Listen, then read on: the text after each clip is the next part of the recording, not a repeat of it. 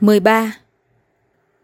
Hỏi, Một vị là tu sĩ thì phải có những hiểu biết gì về đạo của mình tu?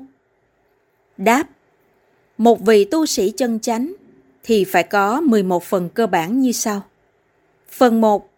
Phải có quyển giáo lý để người tu biết đạo dạy cái gì.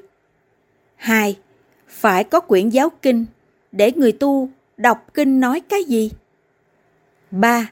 Phải có quyển giáo lễ để hành không sai. 4. Phải có quyển giáo luật để người tu không vi phạm luật.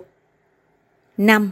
Phải có quyển giáo điều để người tu biết đạo có mấy điều mà không vi phạm. 6. Phải có tôn chỉ của đạo để người tu đúng theo tôn chỉ của đạo. 7. Phải có cương lĩnh của đạo để người tu đúng cương lĩnh của đạo. 8. Phải có nội quy của đạo để người tu không vi phạm nội quy của đạo. 9. Phải có đạo phục của đạo để người tu mặc đúng đạo phục của đạo. 10. Phải có giấy hay bằng chứng nhận người tu theo pháp môn nào của đạo để khi chính quyền hỏi, có giấy hay bằng chứng nhận trình ra cho chính quyền biết.